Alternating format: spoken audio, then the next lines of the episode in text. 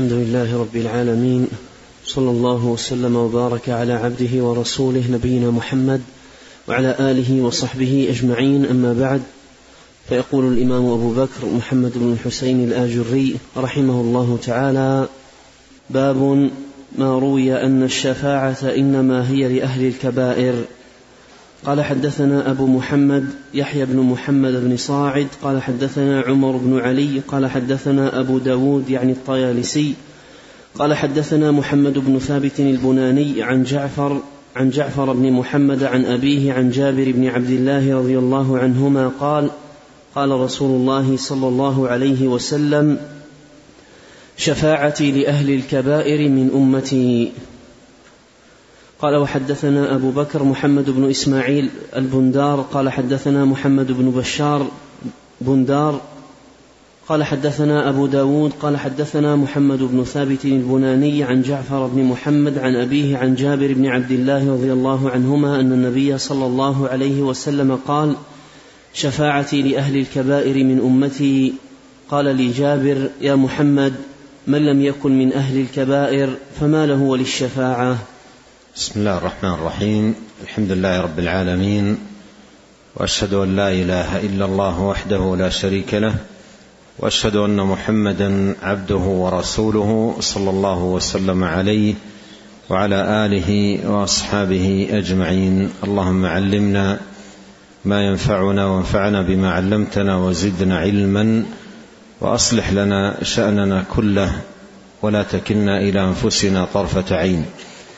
أما بعد هذا الباب والباب الذي قبله وما يأتي أيضا من أبواب بعده عديدة نوع فيها المصنف رحمه الله تعالى الاستدلال لثبوت الشفاعة شفاعة النبي عليه الصلاة والسلام وشفاعة غيره لأهل الكبائر.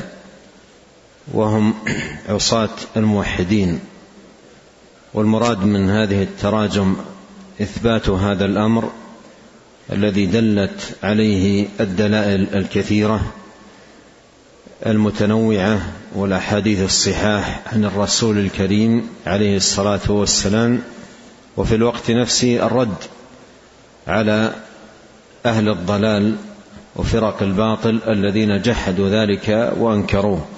وبخاصة الخوارج والمعتزلة والذين جحدوا إخراج عصاة الموحدين من النار ونزلوا عليهم الآيات الواردة في الكفار وخلودهم في النار وأنهم لا يخرجون منها وما هم بخارجين من النار فجحدوا الشفاعة وأنكروها ولهذا فإن الآجري رحمه الله تعالى نوع في سوق الأدلة المثبتة للشفاعة المقررة لها والمتضمنة للرد على هؤلاء الجاحدين لها.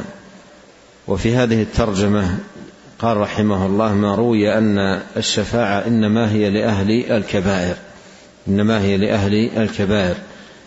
المراد بأهل الكبائر أي عصاة الموحدين الذين ماتوا على هذه الكبائر على هذه المعاصي.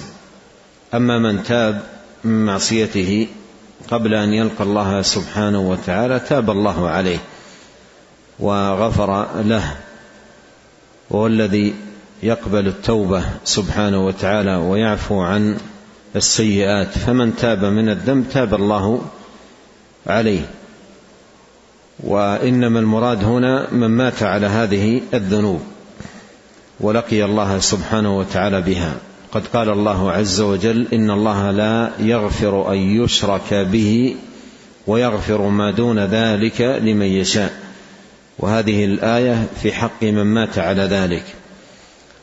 فإن من مات على الشرك لا مطمع له اطلاقا في مغفرة الله ورحمته. وأما من مات على ذنب دون الشرك وهم أهل الكبائر فهم تحت المشيئة مشيئة الله سبحانه وتعالى. إن شاء عذبهم وإن شاء رحمهم وإن عذبهم فإنهم لا يخلدون من النار لا يخلدون في النار. وفي ذلك اليوم العظيم يكرم الله سبحانه وتعالى أنبياءه وملائكته والصالحين من عباده ويظهر علو مكانتهم ورفعة شأنهم فيكون خروج هؤلاء من النار بالشفاعة. يشفع النبي عليه الصلاة والسلام وتشفع الملائكة وكم من ملك لا وكم من ملك في السماوات لا تغني شفاعتهم شيئا إلا من بعد أن يأذن الله لمن يشاء ويرضى. تشفع الملائكة ويشفع أيضا الصالحين من عباد الله أهل الفضل في الدنيا والخلق والديانة أهل الرحمة بالناس من كان رحيما بالناس في الدنيا فإنه وناصحا لهم وكافا للسانه عن أعراضهم فإنه أهل يوم القيامة أن يكون شفيعا لهم عند الله.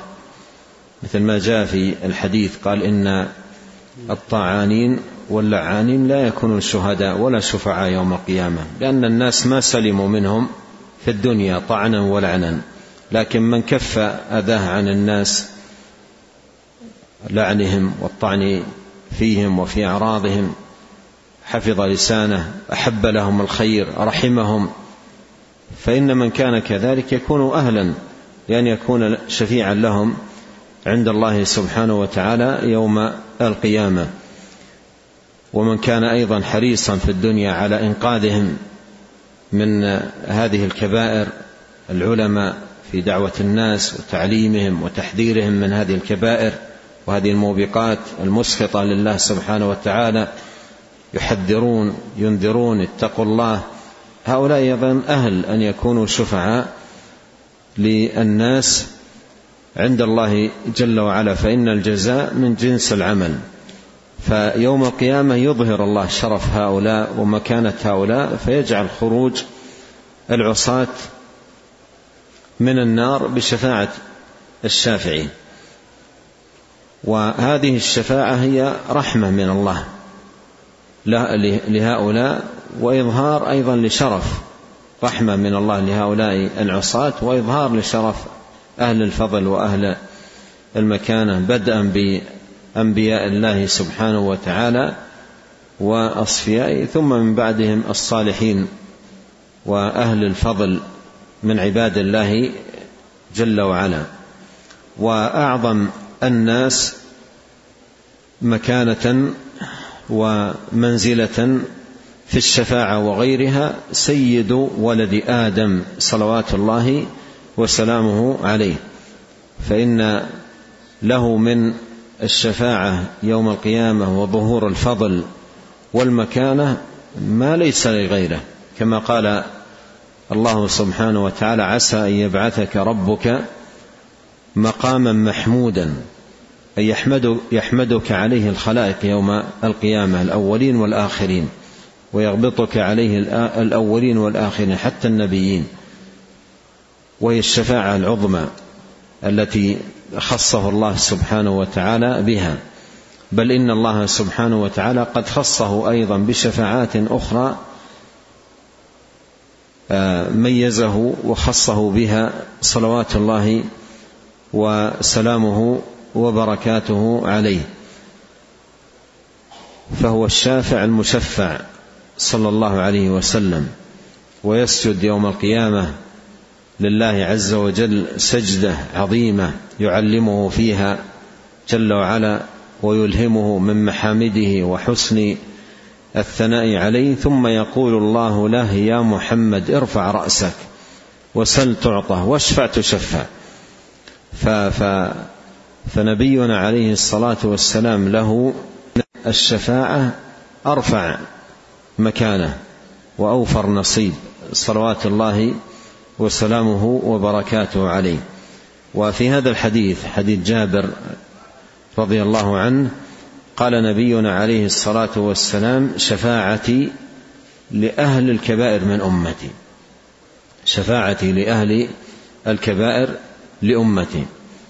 أي أن الشفاعة التي للنبي عليه الصلاة والسلام والشفاعة هي في الحقيقة دعوة.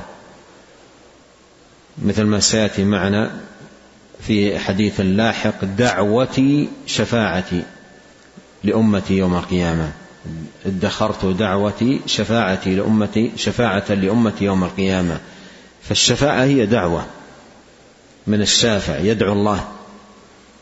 وسميت شفاعة لأن دعاء الشافع انضم إلى دعاء المشفوع له فصار شفعا. بعد أن كان دعاء المشفوع له وترا خاصا به انضم إليه دعاء الشافع فصار شفعا. والشفاعة إرادة الخير للغير بالدعاء له بالدعاء له. فشفاعة النبي عليه الصلاة والسلام هي دعوته آه، الله سبحانه وتعالى في ذلك اليوم سؤاله الله في ذلك اليوم. فهي شفاعة منه عليه الصلاة والسلام لأمته. قال شفاعتي لأهل الكبائر لأمتي أي أنه عليه الصلاة والسلام يشفع لأهل الكبائر والشفاعة لهم الشفاعة لهم. منها شفاعة لمن استحق دخول النار ألا يدخلها والأنبياء على جنبتي الصراط يشفعون يقولون اللهم سلم سلم. والشفاعة لمن دخلها بأن أن يخرج منها. والله سبحانه وتعالى يخرج من النار كما سيأتي معنا في الأحاديث لاحقا من قال لا إله إلا الله خالصا من قلبه. وفي الرواية الأخرى من حديث جابر قال النبي صلى الله عليه وسلم شفاعتي لأهل الكبائر من أمتي قال لي جابر يا محمد. قال لي جابر يا محمد آه، من لم يكن من أهل الكبائر فما له وللشفاعة. فما له وللشفاعة. قوله فما له وللشفاعة أي المذكورة في هذا السياق وهي الشفاعة لأهل الكبائر. فمن لم يكن من أهل الكبائر فما له وللشفاعة أي أنه جاء سليما من هذه الكبائر معافى من هذه الكبائر وهي شفاعة لأهل الكبائر ألا يعذبهم الله.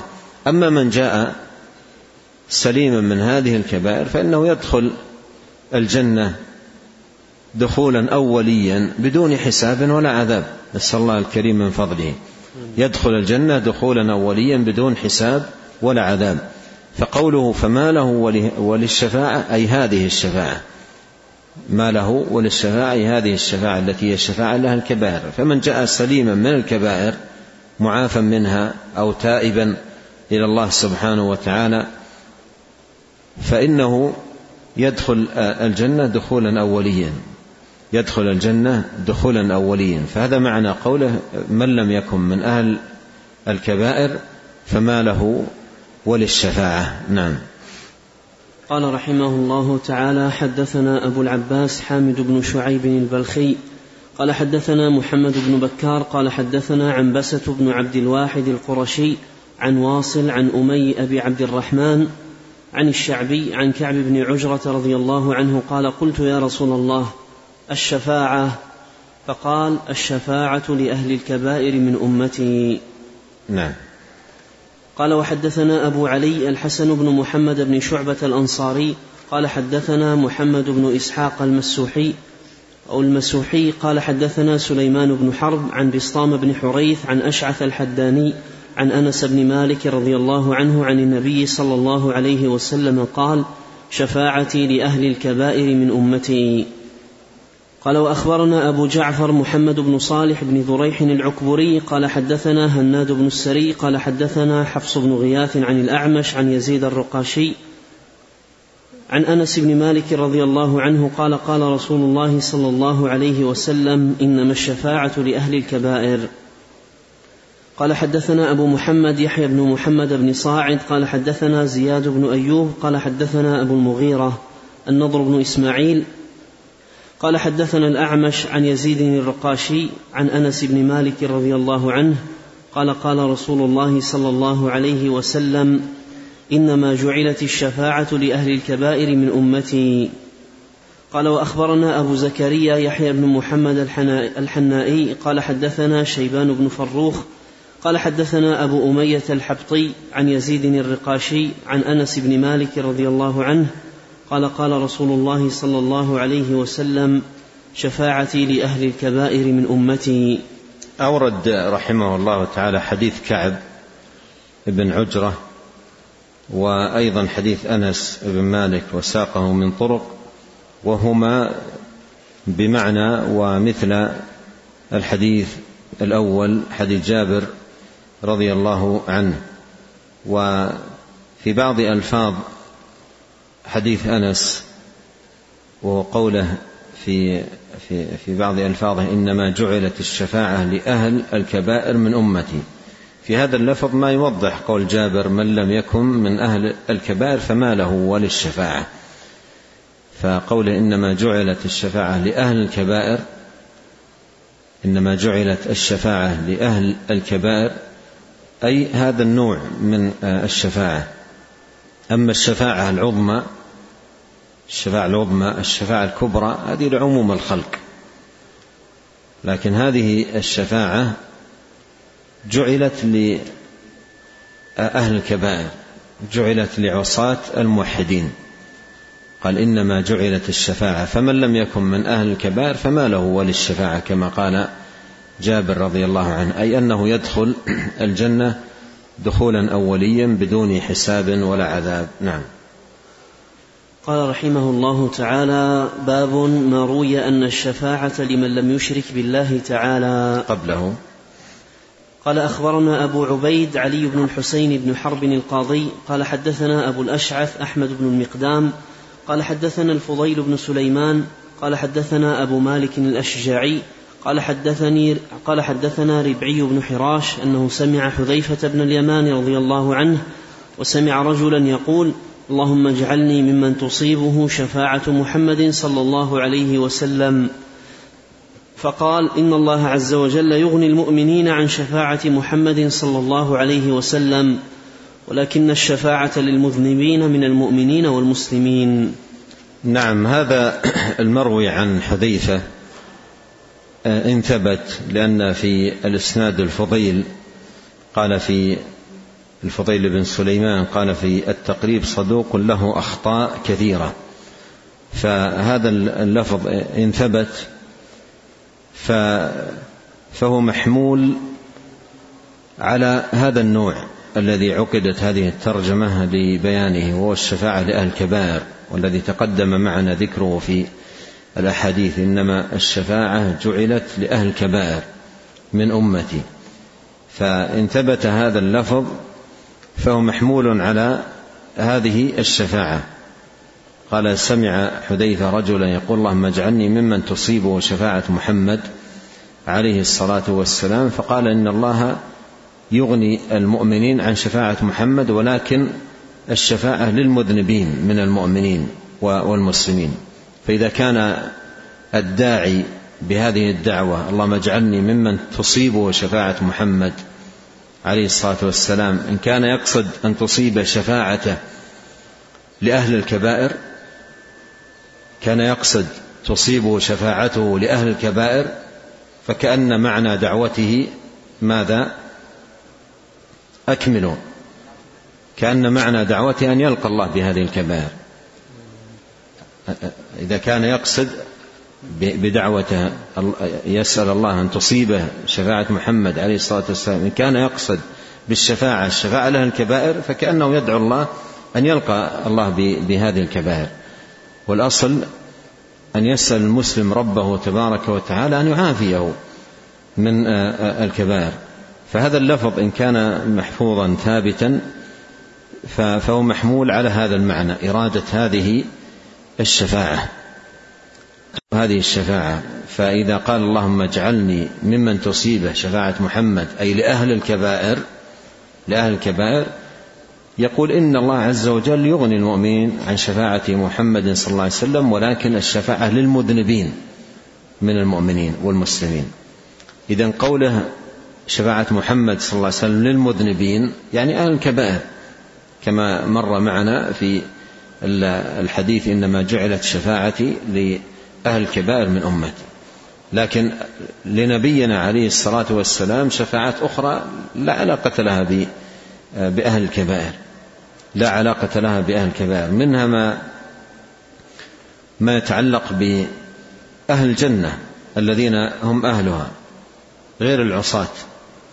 شفاعته لهم عليه الصلاة والسلام في أن يدخلوا الجنة كما جاء في حديث أبي هريرة في صحيح البخاري حديث أبي هريرة الطويل وجاء في آخره ثم يقال يا محمد ارفع رأسك سل تعطى واشفع تشفع.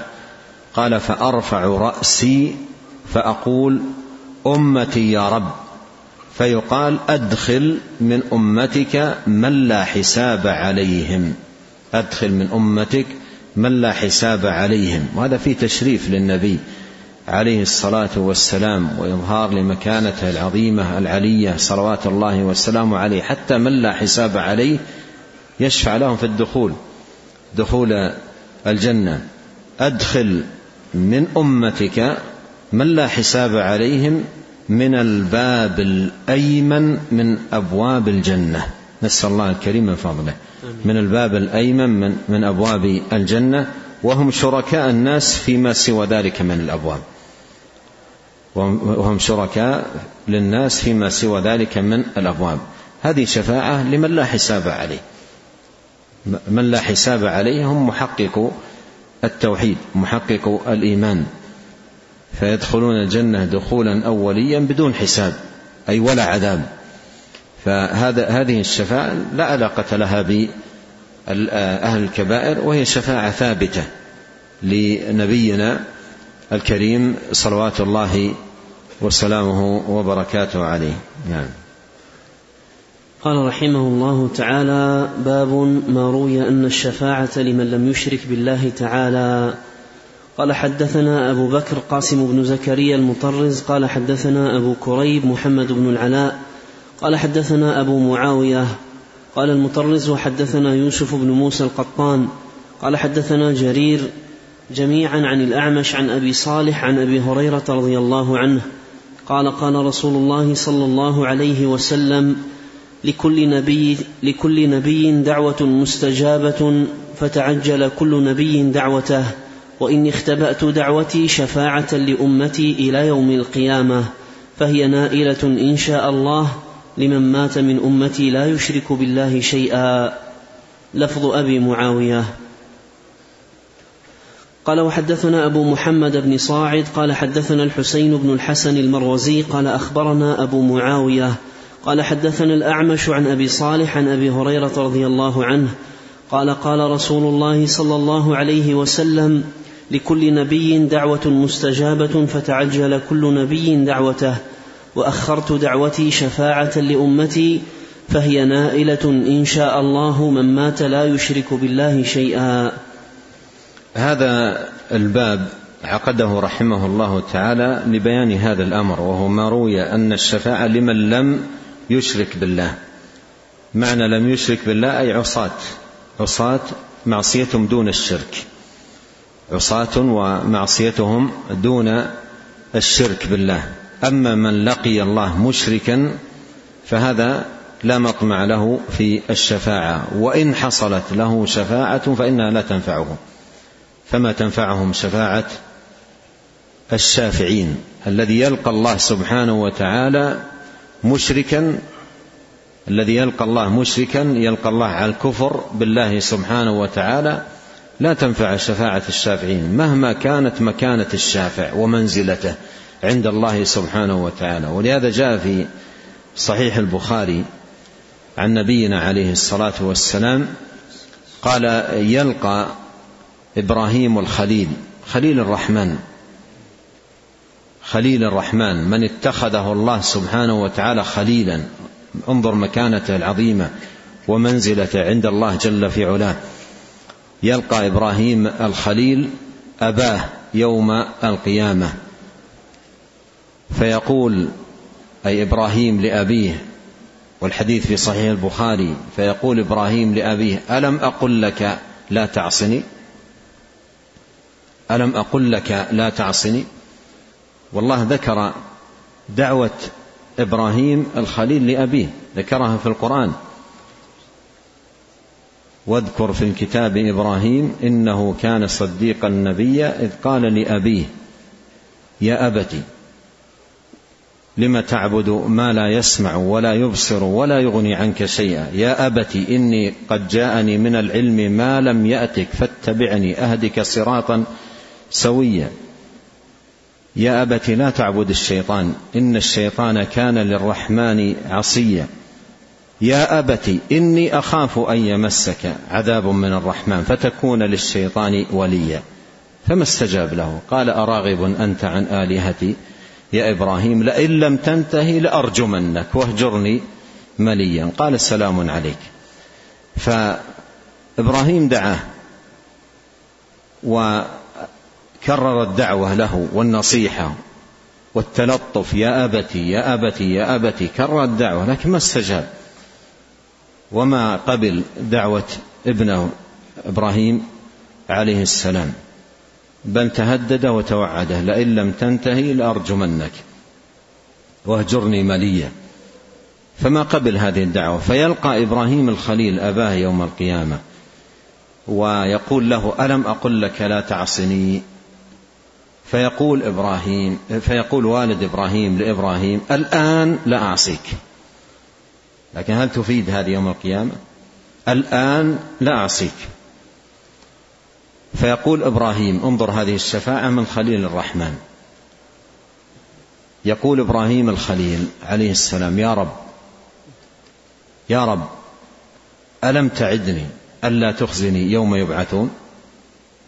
وأي خزي أخزى من أبي الأبعد؟ هذه شفاعة لوالده. وأي خزي من أخزى من أبي الأبعد؟ فيقول الله سبحانه وتعالى إني حرمت الجنة على الكافرين. لأن هذا أمر فصل فيه. إن الله لا يغفر أن يشرك به. من مات مشركا من مات كافرا مشركا بالله سبحانه وتعالى لا تنفعه شفاعة الشافعين مهما كانت منزلة الشافع ومكانته عند الله سبحانه وتعالى.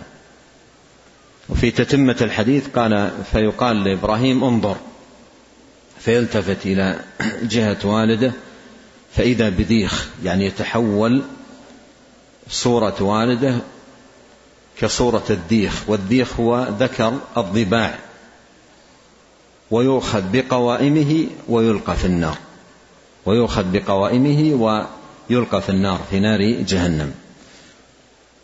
الحاصل أن الشفاعة لمن لم يشرك. ولهذا ينبغي أن يفهم هذا الباب أن الشفاعة لها فصول ثلاثة تتحقق بها. إذن الله للشافع رضا الله عن المشفوع له لا يرضى إلا عن أهل التوحيد. إذن الله للشافع رضا الله عن المشفوع له لا يرضى إلا عن أهل التوحيد. لا يرضى إلا عن أهل التوحيد. وكم من ملك في السماوات لا تغني شفاعتهم شيئا إلا بشرطين. إلا من بعد أن يأذن الله أي للشافع ويرضى أي عن المشفوع له. وإذا كان الإنسان غير موحد لقي الله مشركا هذا لا يرضى الله عنه. لا لا يرضى الله سبحانه وتعالى عنه ولا يرضى لعباده الكفر. وفي هذا الحديث حديث أبي هريرة رضي الله عنه ما يبين هذا المعنى العظيم ويبين أيضا الشفاعة بضوابطها وشروطها. قال قال رسول الله صلى الله عليه وسلم لكل نبي دعوة مستجابة. ما معنى مستجابة؟ لكل دعوة مستجابة يعني متيقن إجابة النبي فيها وهي دعوة عامة دعوة للأمة.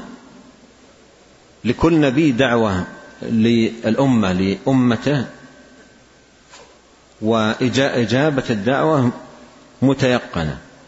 فتعجل كل نبي دعوته. تعجل كل نبي دعوته. مثل مثلا ما جاء في قصة نوح عليه السلام لما ترى رأى توغل قومه في الكفر والعتو والضلال ومكث في دعوتهم ألف سنة إلا خمسين عاما وتمالوا عليه. وآذوه الأذى العظيم عليه صلوات الله والسلام فدعا الله عليهم فأهلكهم الله بالطوفان. دعا الله سبحانه وتعالى عليهم وذكر الله عز وجل دعوة نوح في أكثر من موطن في أكثر من موطن في القرآن. فأجاب الله دعوته وأهلكهم بالطوفان ولم ينجو إلا من كان مؤمنا به وهم من ركبوا معه في السفينة. وبقية من على الأرض أهلكهم الله سبحانه وتعالى بالطوفان. فتعجل كل نبي دعوته وإني اختبأت دعوتي في رواية ادخرت دعوتي شفاعة لأمتي إلى يوم القيامة. شفاعة لأمتي إلى إلى يوم القيامة وفي بعض الروايات شفاعة لأمتي يوم القيامة. فادخرها أي أخرها أجلها لم يدعو لهم فيها بالدنيا وإنما أخرها ليوم القيامة تكون شفاعة لأمته. فكأنه قيل من الذين ينالون هذه الشفاعة ويحظون بها. قال فهي نائلة.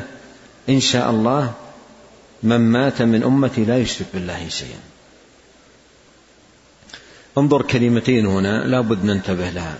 كلمة إن شاء الله وكلمة من لا يشرك بالله شيئا. إن شاء الله هذه فيها الإذن. أن الشفاعة لا تكون إلا بإذن الله. ومر معنا الإشارة قبل قليل للحديث ارفع رأسك وسل تعطى واشفع تشفع. هذا إذن. فهي لا تكون إلا بالإذن إذن الله سبحانه وتعالى للشافع.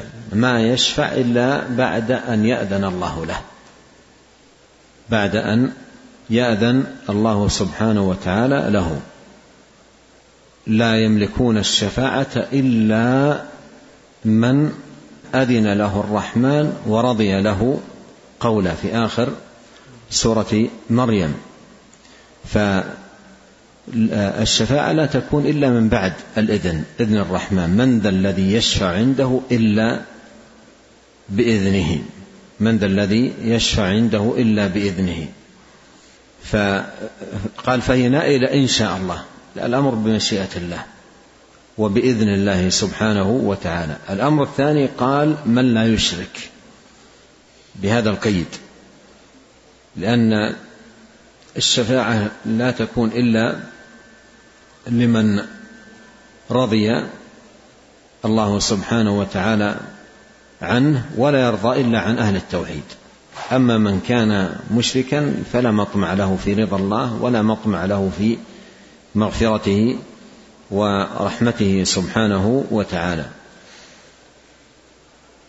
في قوله عليه الصلاة والسلام في هذا الحديث اختبأت وفي رواية ادخرت هذا فيه شفقته ورحمته عليه الصلاة والسلام بأمته وحرصه العظيم عليهم. صلوات الله وسلامه عليه لقد جاءكم رسول من أنفسكم عزيز عليه ما عنتم حريص عليكم بالمؤمنين رؤوف رحيم من حرصه وشفقته ورحمته عليه الصلاة والسلام وكان بالمؤمنين رحيما بأمته عليه الصلاة والسلام ادخر آه، الشفاعة.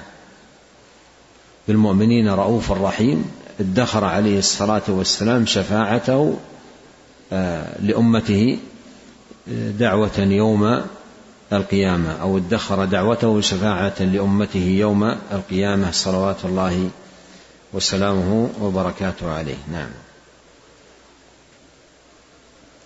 قال رحمه الله تعالى حدثنا أبو شعيب عبد الله بن الحسن الحراني قال حدثنا يحيى بن أيوب قال حدثنا إسماعيل بن جعفر قال أخبرني عمرو بن أبي عمرو عن سعيد المقبوري عن أبي هريرة رضي الله عنه قال قلت يا رسول الله من أسعد الناس بشفاعتك يوم القيامة؟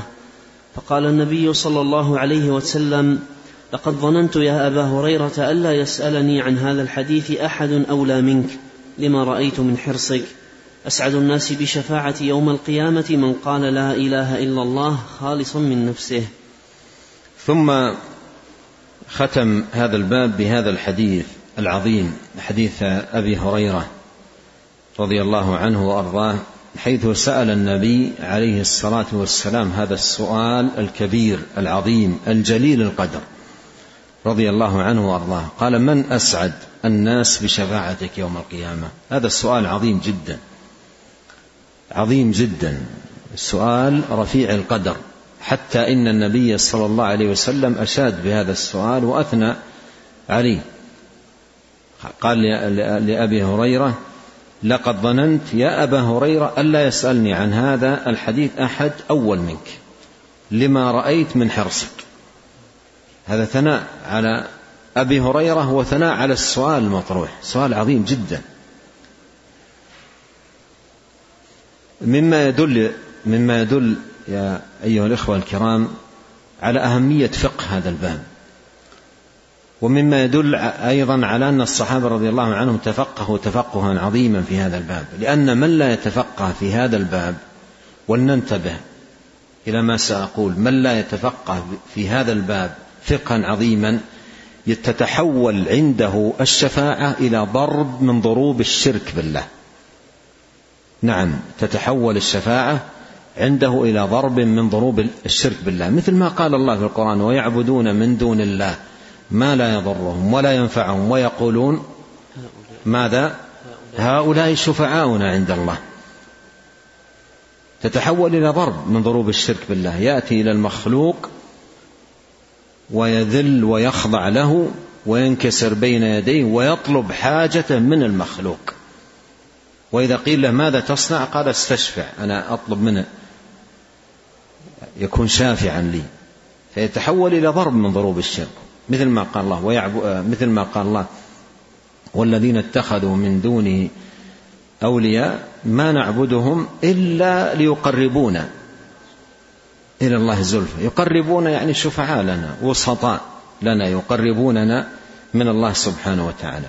ولهذا من لا يفقه هذا الباب على أصله وبابه القويم الصحيح تتحول الشفاعة عند إلى ضرب من ضروب الشرك.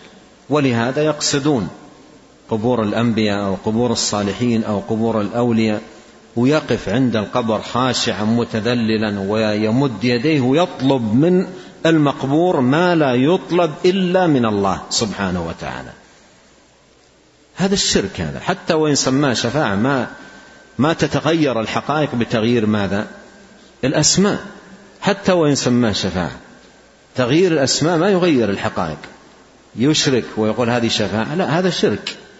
يدعو غير الله يمد يديه بالضراعة والإلحاح يقف أمام ميت مقبور من نبي أو ولي أو صالح أنا عائذ بك أنا ملتجئ إليك أنا طالب حاجتي منك أنا مستجير بك.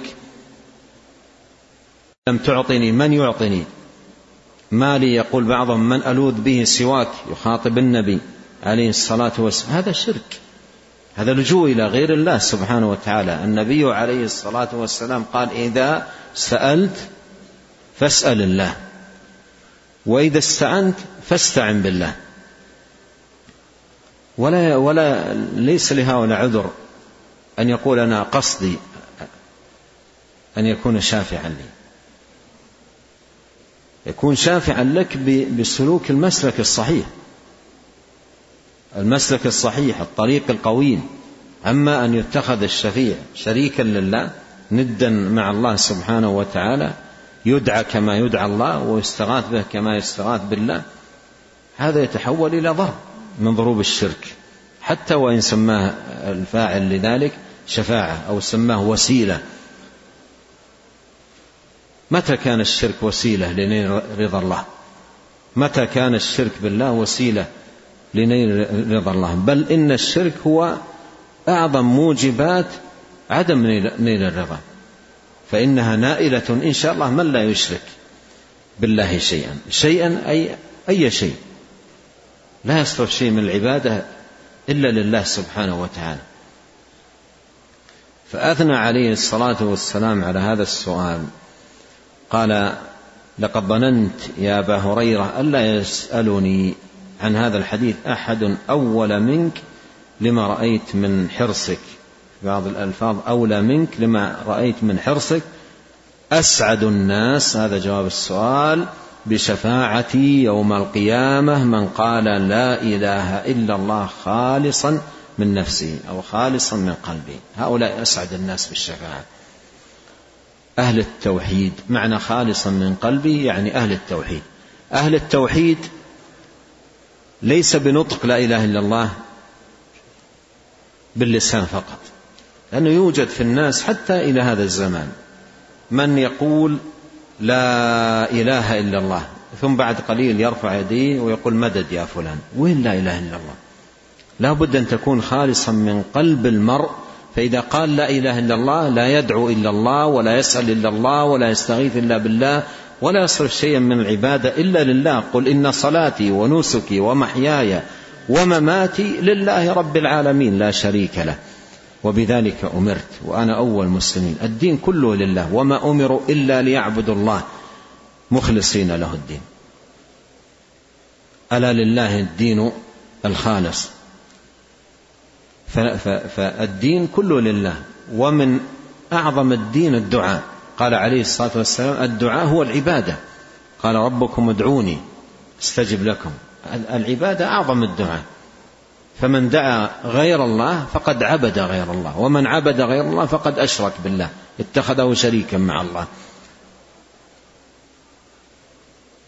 بعض الناس في صلاته في صلاته أحد الأفاضل يحدثني سمع شخصا إلى جنبه يصلي.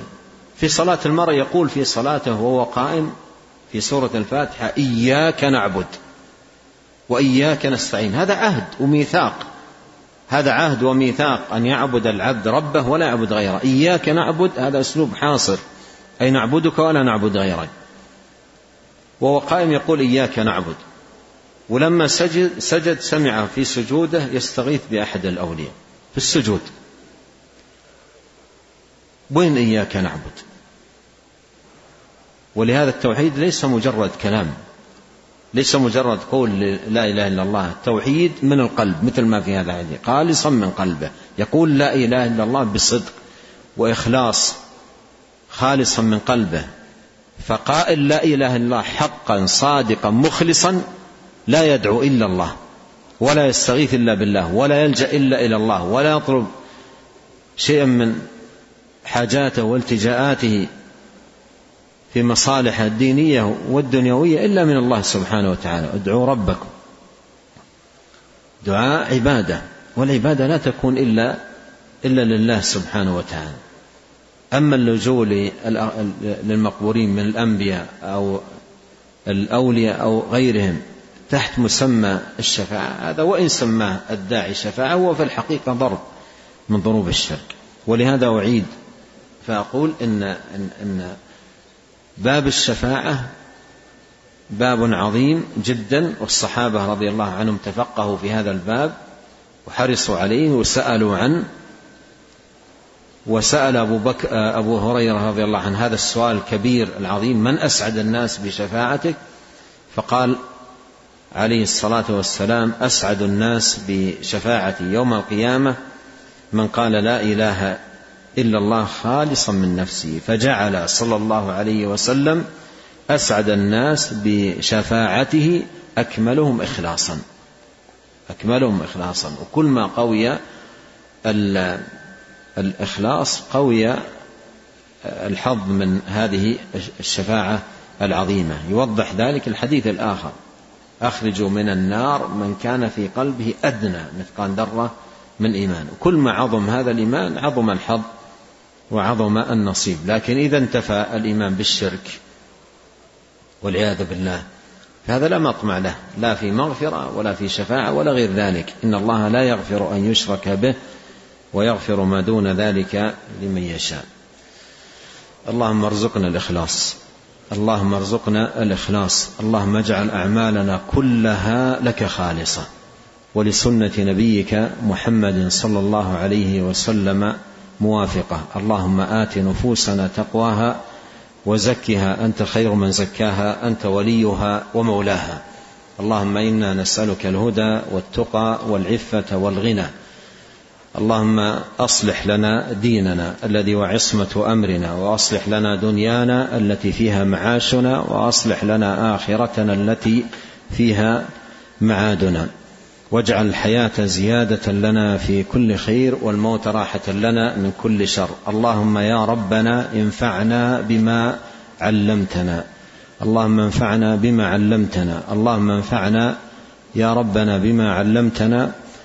وزدنا علما وأصلح لنا شأننا كله. يا حي يا قيوم يا ذا الجلال والإكرام. اللهم اقسم لنا من خشيتك ما يحول بيننا وبين معاصيك ومن طاعتك ما تبلغنا به جنتك ومن اليقين ما تهون به علينا مصائب الدنيا.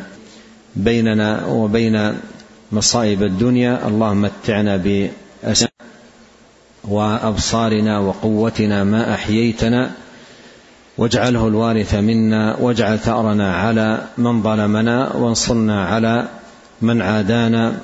ولا تجعل مصيبتنا في ديننا ولا تجعل الدنيا أكبر همنا ولا مبلغ علمنا ولا تسلط علينا من لا يرحمنا. سبحانك اللهم وبحمدك أشهد أن لا إله إلا أنت أستغفرك وأتوب إليك. اللهم صل وسلم على عبدك ورسولك نبينا محمد وآله وصحبه. جزاكم الله خيرا